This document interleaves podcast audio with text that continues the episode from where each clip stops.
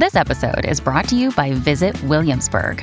In Williamsburg, Virginia, there's never too much of a good thing. Whether you're a foodie, a golfer, a history buff, a shopaholic, an outdoor enthusiast, or a thrill seeker, you'll find what you came for here and more. So ask yourself, what is it you want? Discover Williamsburg and plan your trip at visitwilliamsburg.com. When you need mealtime inspiration, it's worth shopping Kroger, where you'll find over 30,000 mouthwatering choices that excite your inner foodie. And no matter what tasty choice you make, you'll enjoy our everyday low prices, plus extra ways to save, like digital coupons worth over $600 each week. You can also save up to $1 off per gallon at the pump with fuel points. More savings and more inspiring flavors make shopping Kroger worth it every time. Kroger, fresh for everyone. Fuel restrictions apply. You are listening to the Next Best Picture podcast, and this is Giovanni Lago's interview with the director, writer, and producer for They Cloned Tyrone, Juel Taylor. Everything okay in there, baby? I'm just an average man with an average life. Where the money at? I'm an entrepreneur. I work in the spirit of the pimp game. You know your girl gotta know what's going on in these streets.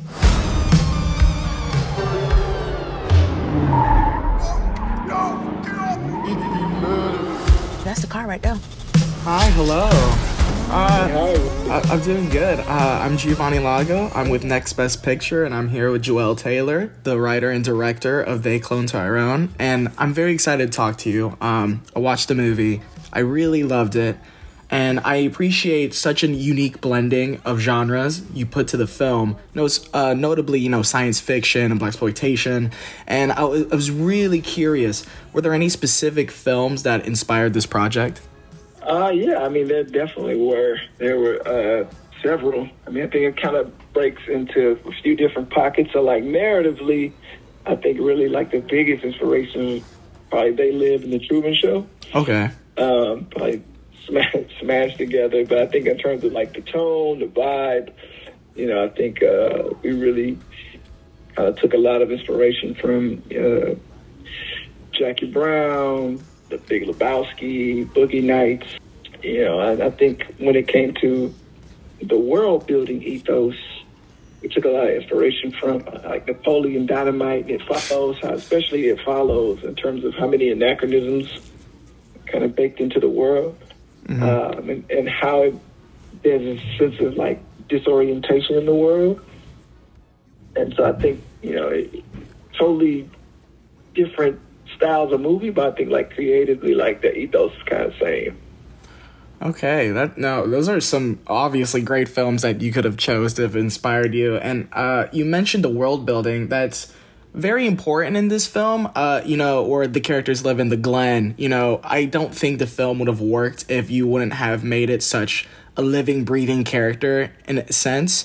Uh, you know, every way from the local trappers to um, the man who sits in front of the, the liquor store and the gas station waiting to the hairdressers. It, it all feels authentic and real, like a legit community that we all you know, have experienced and been in before. And I was just wondering how important was it to you to give the Glen uh, a sense of authenticity and legitimacy to it, so that way people could root for it and the people's uh, work together to save the Glen. Oh yeah, I mean, I think that was really one of the first tasks was to try to build out the Glen in a way that it felt. Uh, grounded, but like almost with a sense of like uncanny valley, if mm-hmm. that makes sense. Yeah. Um, you know, uh, I'm from Alabama. Like I really drawing on like you know where where I'm from in terms of like you know the neighborhoods and you know what you know what you might find if you were to go to Montgomery right now, if you were to go to Tuskegee right now. Uh, I think to your point, you know, trying the the, the real difficulty uh, was trying to find the balance of making it recognizable and you know somewhat archetypal, while at the same time you know making it giving it that sense of dissonance. You know what I mean? That you know that something is off. You know what I mean? And so it's like I think that was really a lot of our conversations. You know, in the early part was like, how do you create this world that is you know, uh, a facsimile of the world that you grew up around, but add enough detail to it so that you know that like something is amiss. Uh, and so, you know, a lot of it is drawing directly from, you know, places that I grew up seeing, you know, like shopping centers that I grew up around where the Walmart closed down and became a Hobby Lobby. and, you know, the Hobby Lobby two years later closed down and became another business. You know what I mean? Like, yeah. the, you know, where I grew up, there was a Domino's and then the Domino's closed down. I was probably, you know, six or seven. And then from there, it was a series of independent pizza stores, but each one only lit, lasted for a couple of years at a time. You know, someone else, you know, it was always a pizza place, but you had the chain restaurant, and then once that disappeared, it got replaced by like homegrown businesses that like never could stick for too long. You know, mm-hmm. so you had this patina of of age over it, like you know, in terms of you know the, the Burger King with the old the old logo for the longest time. the logos don't get updated, so you, you there is this sense of like lost in tiredness. You know what I mean? Mm-hmm. It's like a trying to make it recognizable and relatable, but also like trying to in, insert the presence of like outside curation because like it's really like the question that you that you are playing with is like you know is this organic? Is this by design? You know what I mean? Like did this neighborhood get to the place that it got to? Without any help. you know what I mean? Or yeah. was it, you know, was it subtly engineered to be lost in time? No, I uh, I totally get that. I love how you mention uh, the lost in time quality to it because I mean, when you watch the film visually, it gives a very pulpy nature, very uh, reminiscent of like 70s films, especially like uh, the film grain style. And I was wondering what conversations you had with your cinematographer, Ken Seng, about the visual language and the overall aesthetic you wanted to display on screen. Oh, yeah. I mean, I think with Ken, I mean, Ken was, I tell people all the time, Ken was the grown up on set. if it wasn't for him, we would have made our days for sure. I think we we had a lookbook, you know, with a lot of uh, inspiration, but we really talked about like Todd Hido and Gregory Crewdson uh, a lot, you know, in terms of just the framing, the lighting, the staging, that the atmosphere, you know, we watched a lot of movies, you know, from the 70s, 80s, when we were just thinking about like the visual language and just the aesthetic, you know.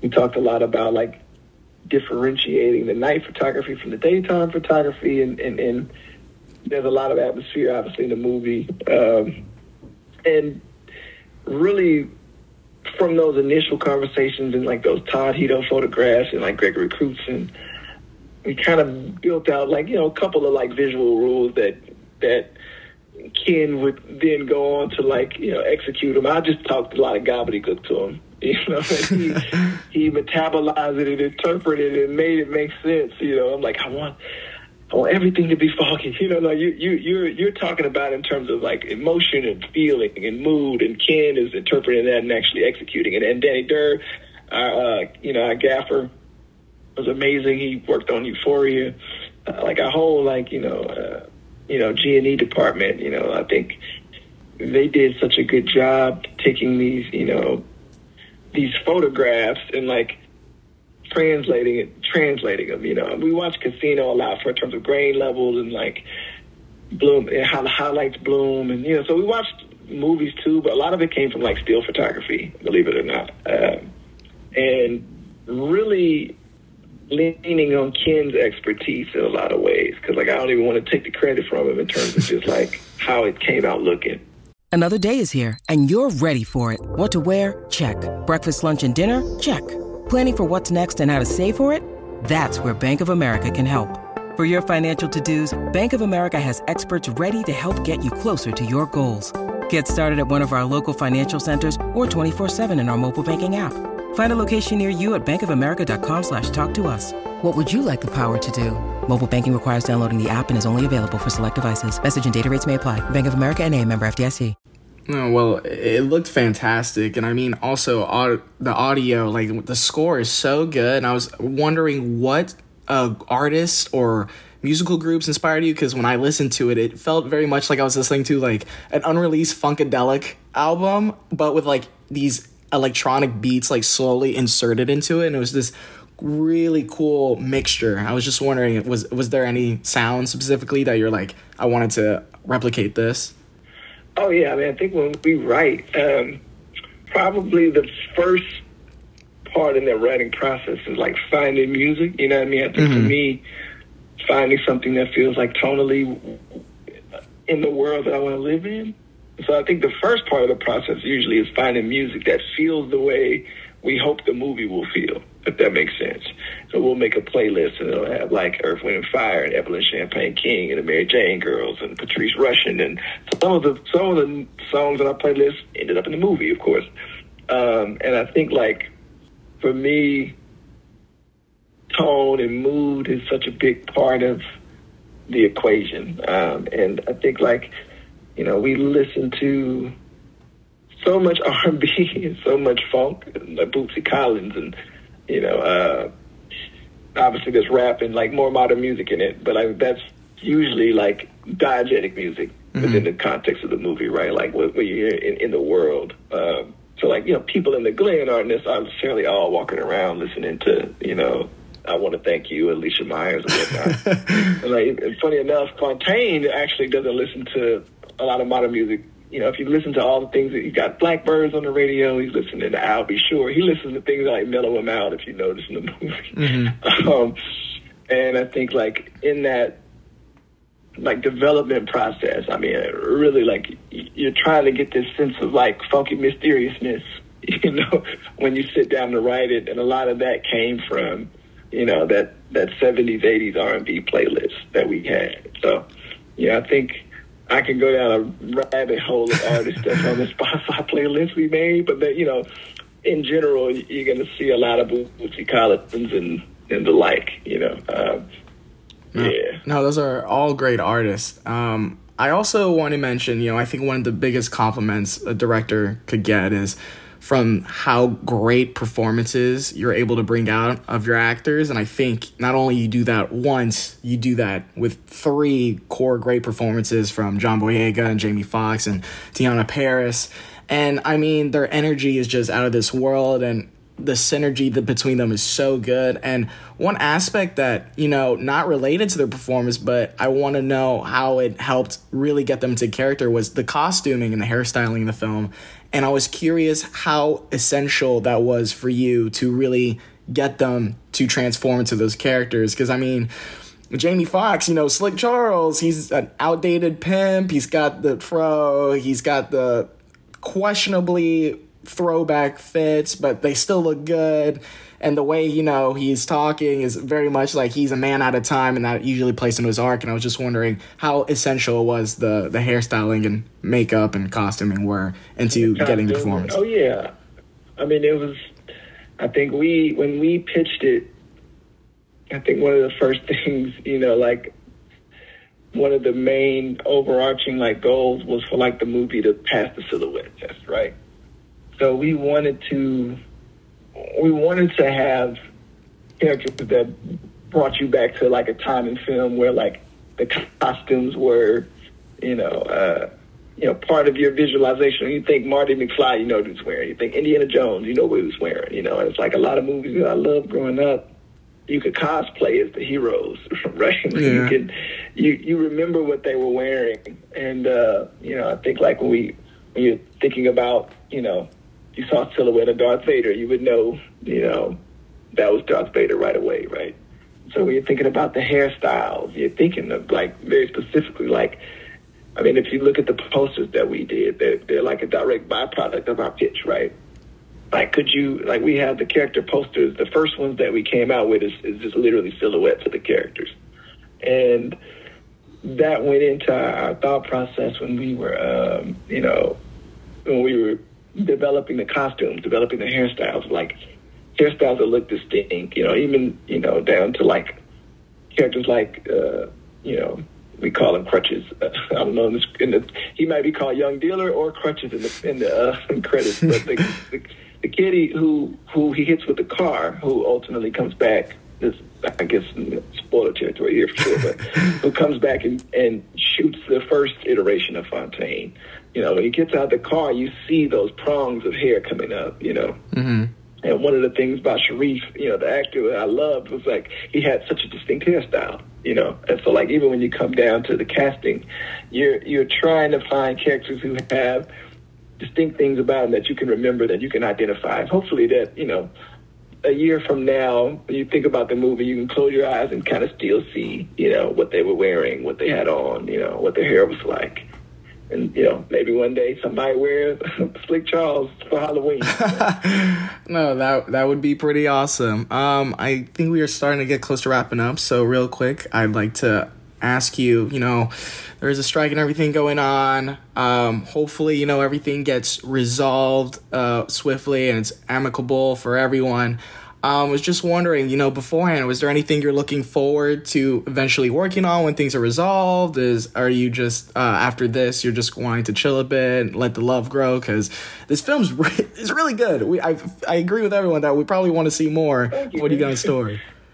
Uh, I mean, I think right now, uh, Tony and I are, you know, really just hanging back, waiting for uh, waiting for the strikes to you know resolve themselves. You know, I think in the future we want to make more, you know, original features if we can. You know, um, you know, Tony's the director, so you know we, you know, we would love to you know to make Tony Tony's first feature, and then you know if at all possible we'll be able to continue to make, you know, hopefully like new IP. Yeah. You know, I think that's the ultimate goal. You know, obviously there's still IP that's super cool that you would be like honored to work with. But I mean, I think if you could chart any course, I think it would be one where you know you you hopefully continue to world build and make worlds that you know hopefully like you know my ultimate goal is to make stuff that like people have theme weddings too. You know, like the Star Wars universe, and you know what I mean, like yeah. the, the Lord of the Rings universe, and you know, twenty years from now, like there's so much iconography associated with the IP that you know people have like parties and weddings and you know things like that, and there's enough there that they can you know start to like personalize and you know fill in fill in their own blank, so to speak, and you know fan fiction it up. Like that's that's the ultimate goal. Okay, well I think we all would love to see that from you. Uh, thank you so much for your time. They Cloned Tyrone's one of the best movies I've seen so far this year, personally. Um, and, Man, thank you. I appreciate that. Yeah, have a good day. Thank you. Uh, thank you so much. No problem. Hey everyone, thank you so much for listening to Giovanni Lago's interview with the director, writer, and producer for Cloned Tyrone, Juel Taylor, here on the Next Best Picture podcast. Cloned Tyrone is now available to stream on Netflix. You have been listening to the Next Best Picture podcast. We are proud to be part of the Evergreen Podcast Network, and you can subscribe to us anywhere where you subscribe to podcasts. Be sure to leave us a review on Apple Podcasts and let us know what you think of the show. We really appreciate your feedback and your support, which you can also lend on over at Patreon. For $1 minimum a month, you'll get some exclusive podcast content from us. Thank you so much for listening, as always, and we will see you all next time.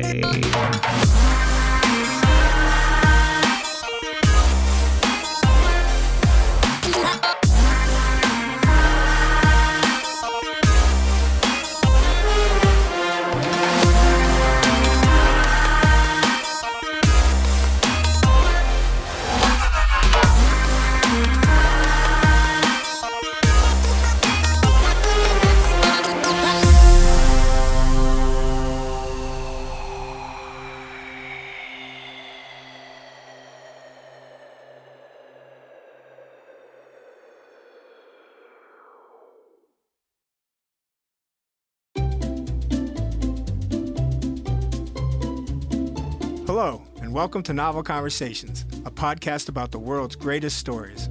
I'm your host, Frank Lavallo, and for each episode of Novel Conversations, I talk to two readers about one book. And together, we summarize the story for you. We introduce you to the characters, we tell you what happens to them, and we read from the book along the way. So if you love hearing a good story, you're in the right place. Our ninth season is coming this fall. Tune in to hear from some of the all time great authors Charles Dickens, Jules Verne, F. Scott Fitzgerald, and more. Subscribe to Novel Conversations wherever you listen to podcasts.